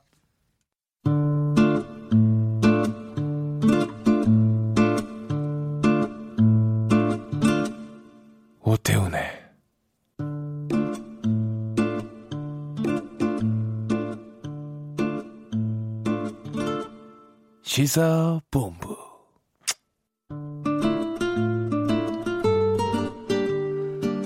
스포츠 소식 정리하는 시간입니다. 최동호의 관전 포인트 스포츠 평론가 최동호 씨 함께합니다. 안녕하십니까? 예, 안녕하세요. 예, 오늘 밤입니다. 아시안컵 예. 축구 8강전 상대가 카타르인데 카타르가 만만치 않네요. 어, 예, 그렇습니다. 카타르가 만만치가 않죠. 왜냐하면은, 어, 우리가 그 2002년에 한일 월드컵 개최했잖아요. 예. 이거 16강을 목표로 해가지고 많은 투자를 하면서 우리 실력이 이 2002년 한일 월드컵 때 많이 올라갔죠. 네. 카타르가 바로 2002년 당시에 우리하고 비슷한 그런 상황인 겁니다. 어. 어 2022년 월드컵을 개최하기 때문에 축구를 어, 축구에 투자를 상당히 많이 했거든요. 아, 예, 예. 네, 그래서 이제 전력이 이제 급상승한 거죠. 어. 귀화 선수도 많이 데리고 오고 어, 특히 이제 알모에즈 알리라는 이 확실한 골캐터를 보유하고 했는데 이 알모에즈 알리라는 선수도 이 아프리카 수단 출신입니다. 현재 7골로 아시안컵 득점 랭킹 1위에 올라 있고요. 어, 카타르가 또 16강전까지 4경기에서만 11골을 몰아넣을 정도로 이 공격력도 화끈한 그런 팀인데 어, 우리 오늘 경기는 오늘 밤 10시에 이제 이 카타르하고 어, 8강전을 치르게 되는데 오늘 경기에 카타르는 이 아심 마디보하고 이 압델 카림 하산이라는 이 주전 수비수 두 명이 네. 경고 누적으로 출전하지 못하거든요. 어. 이거는 우리로서는 좀 호재라고 볼 수가 있겠죠. 예. 어, 조별 예선하고 16강전 바레인까지 우리 경기 예. 내용이 좀 만족스럽지 못했다는 평가가 많은데 오늘은 좀 달라진 모습 보여줄 수 있을까요? 어, 좀 기대를 해봐야지 되는데, 이, 가장, 오늘 경기 앞두고 가장 중요한 거, 그러니까, 이 카트레가 잘한다, 못한다, 이런 것 따지기보다도, 네. 우리가 우리 경기를 제대로 하느냐 못하느냐 이게 더 중요하다고 보거든요. 네. 그러니까 이제 말씀하신 이, 이, 지난 경기까지 우리가 이 경기 내용이 좀 만족스럽지 못했습니다. 어, 패스미스가 많았고요. 어, 물론 이제 대표팀이 현재 이 기성용, 이재성 이 두 선수가 빠졌기 때문에 정상 전력은 아니라고 볼 수는 있는데, 자 그래도 이 황인범이나 이승우 선수 등이 이 두 선수의 공백을 잘 메꿔주고 이 패스미스를 줄이면서 우리 경기를 우리가 해 나갈 수가 있. 있다면은 뭐 그렇게 어려운 상대는 아닐 수도 있다 이런 느낌이 들, 들, 들기도 합니다. 네, 우리 경기를 그동안 잘 못 보여줬다라고 말씀하셨는데, 예, 어. 그 이전에 우리가 치렀던 경기들 좀 복귀를 해보면 어떤 점들이 좀 부족했어요? 어, 우리 색깔을 보여주지 못했죠. 그러니까 우선은 이제 이 패스미스가 잦았고요. 네. 또 이제 밀집 수비를 뚫지 못하면서 전체적인 경기 흐름이 굉장히 좀 느슨한 느낌이었거든요. 네. 그래서 이제 굉장히 보기에 답답했죠. 어, 근데 이렇게 답답했던 경기 흐름의 가장 큰 이유는 이 상대팀이 밀집 수비로 나왔기 때문이거든요. 아. 어, 그래서 이제 템포가 느려진 건데 이 때문에 오늘 경기에서도 만약에 이 카타르가 수비 위주가 아니라 정상적인 경기 패턴으로 나온다면은 우리 입장에서는 오히려 더 경기를 풀어가기가 쉽다는 겁니다. 자, 이렇게 되면 가장 첫 번째, 이 대표팀이, 이, 우리 대표팀의 원래 이 템포를 가져오도록 경기의 주도권을 잡고 흐름을 빠르게 가져가는 게 중요하다고 보고요.